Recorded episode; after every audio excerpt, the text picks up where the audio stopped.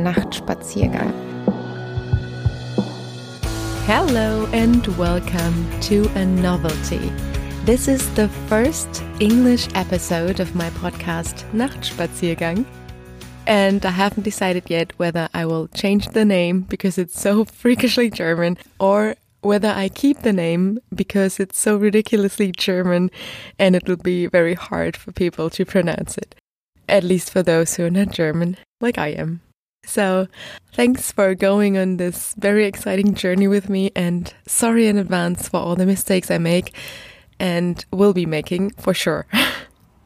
This morning I met a roommate in the kitchen and he said, well, if you do it in English, it'll be fine.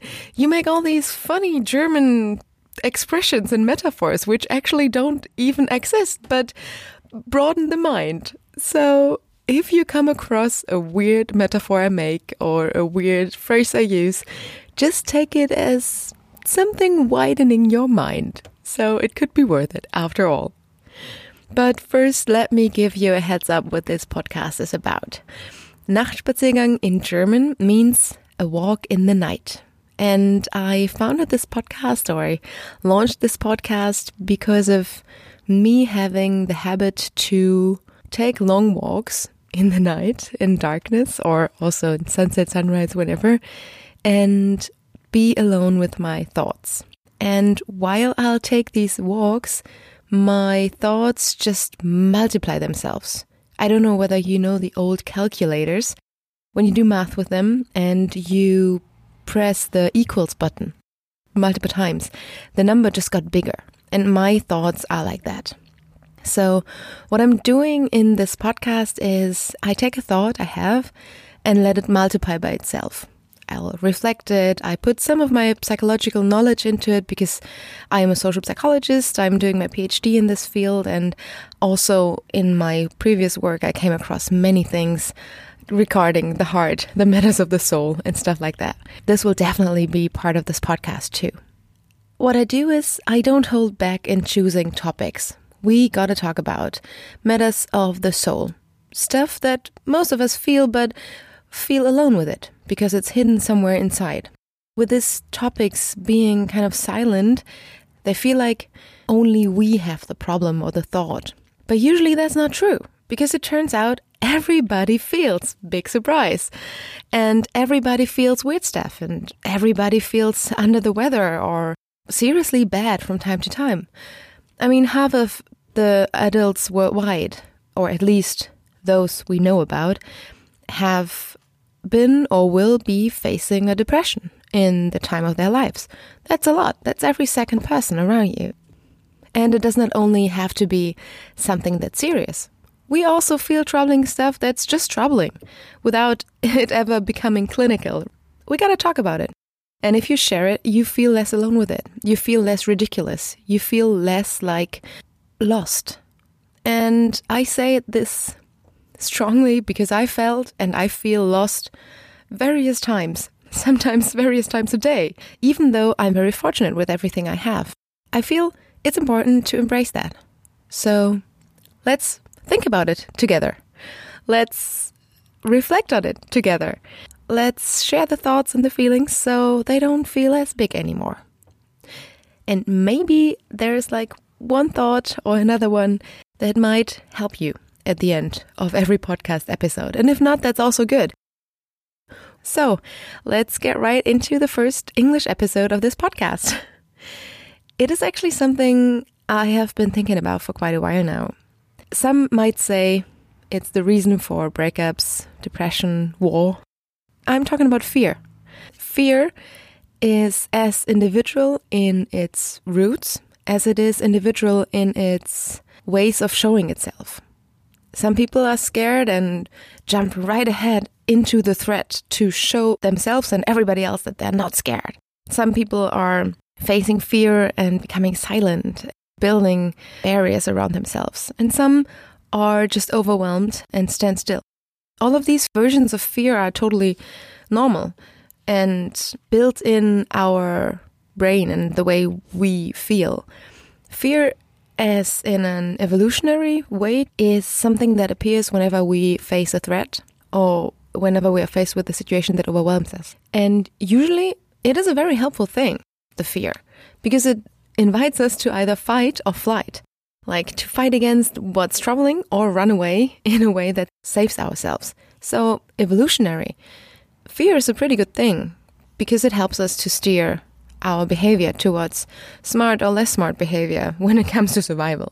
But fear can also be a very troubling, blocking emotion, like emotion which closes our eyes for reality or which stands in front of something enjoyable or which is something which is just coming out of our mind because it plays tricks on us. Fear is something that's usually the result of a reflection process, as to say a cognitive appraisal process that says that every emotion follows an appraisal process. So you think about the world and then various series of appraisal lead to certain emotions. And as an effect, if fear dominates, usually other emotions are suppressed, other versions to see the reality.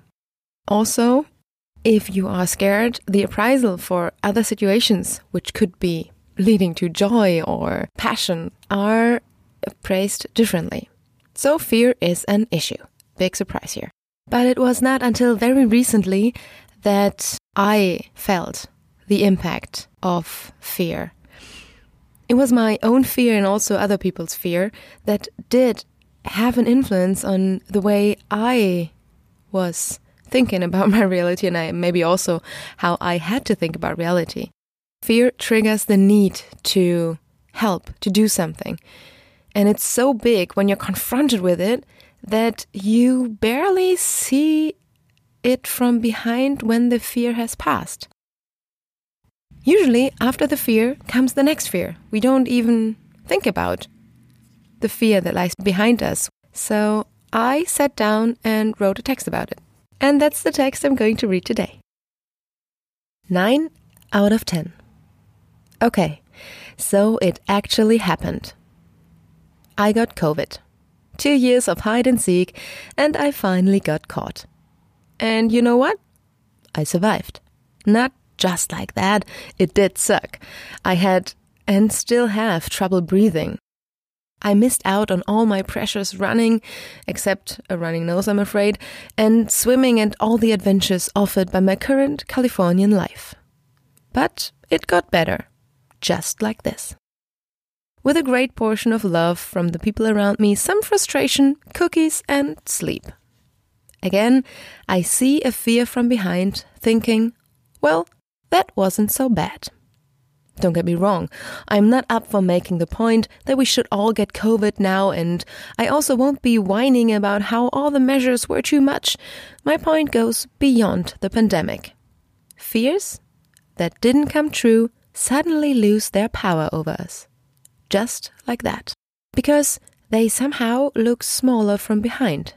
Like the tiny insect making a huge shadow. As long as we only see the dark shape on the wall, we have every right to be terrified. But as soon as we see the multiple-legged creature in front of the flashlight, we kind of forget about the terror of the shadow.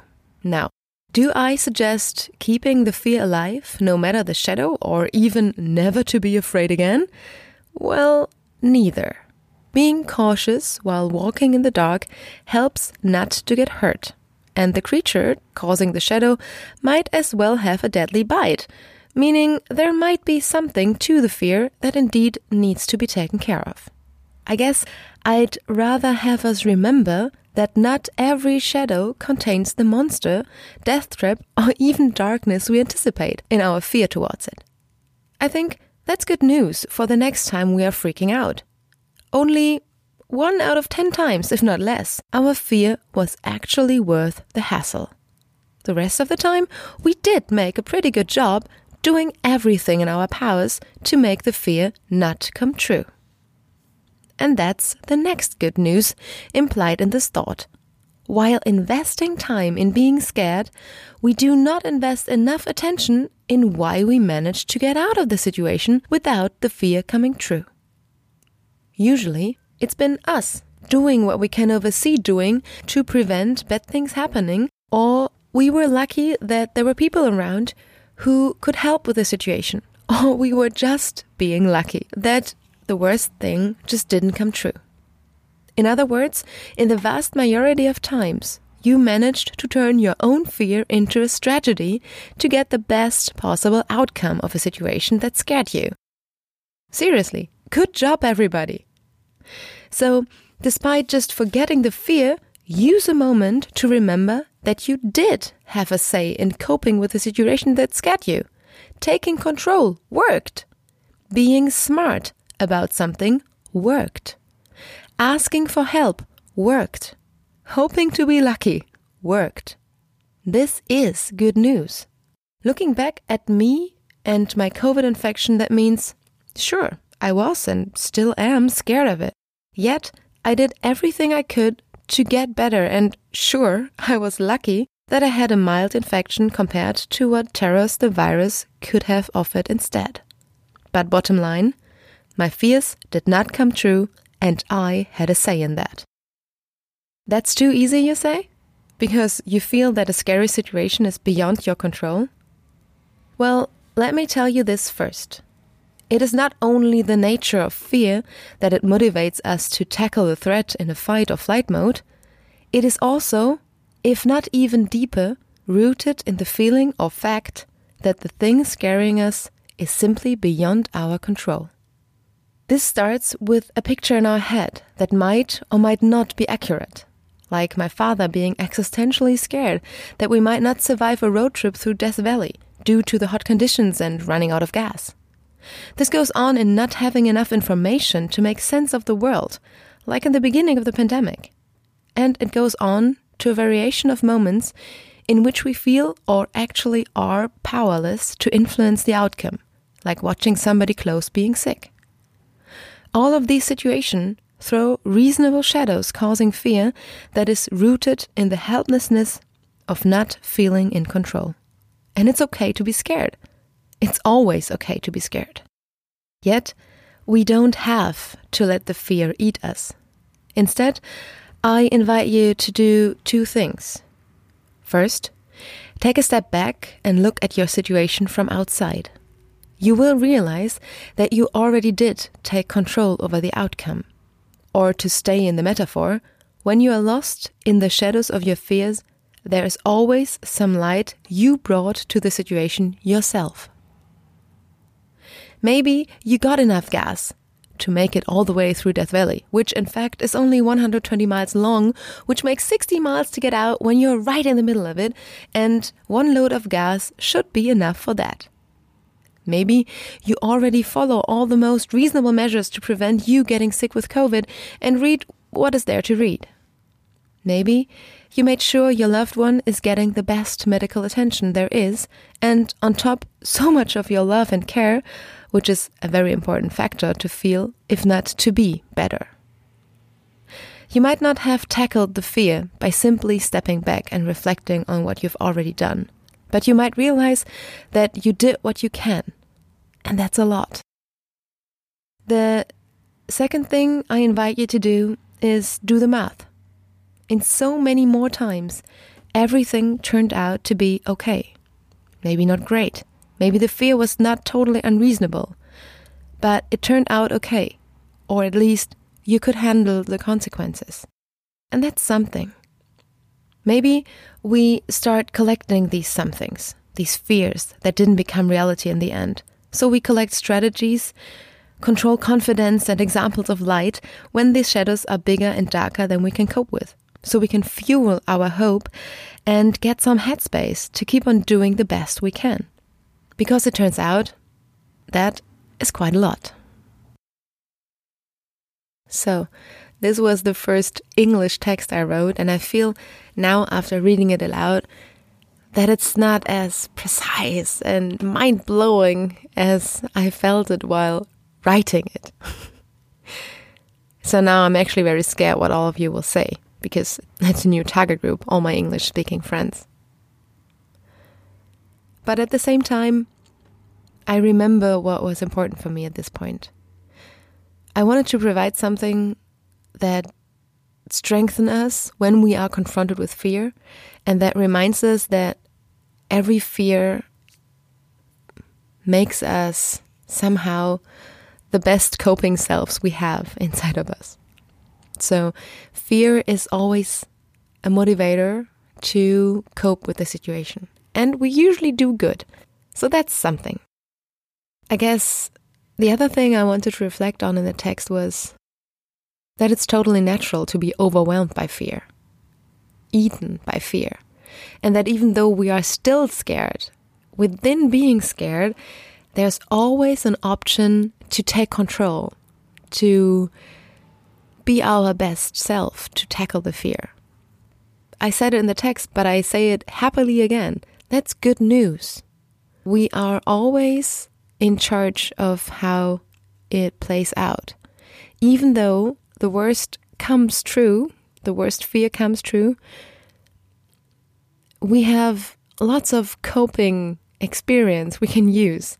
And that's a good thing, something that helps. I guess I also tell this myself, because it is one thing if we are confronted with fears that are rather concrete, you know, like my COVID infection or also my dad's fear about the journey. But the difference to the fears I carry along is that I feel there's no way to tackle them. There's no way to take control because they're like this life-guiding kind of fear situation. Am I on the right track? Am I? I don't know.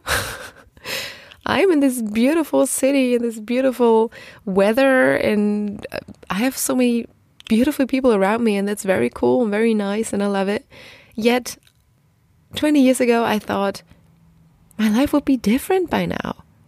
Different how? I don't know. It's this fear whether I do the thing called life in a good and smart way, in the right way. Or am I doing the right things right now to do it in the good and smart way? But I guess maybe that's stuff for the next episode. In fact, I might just got the right inspiration to write a text about it. So stay tuned. For this episode, I would just suggest each of us and myself to remind us that fear is a good teacher and we are pretty good in coping. We did it already multiple times.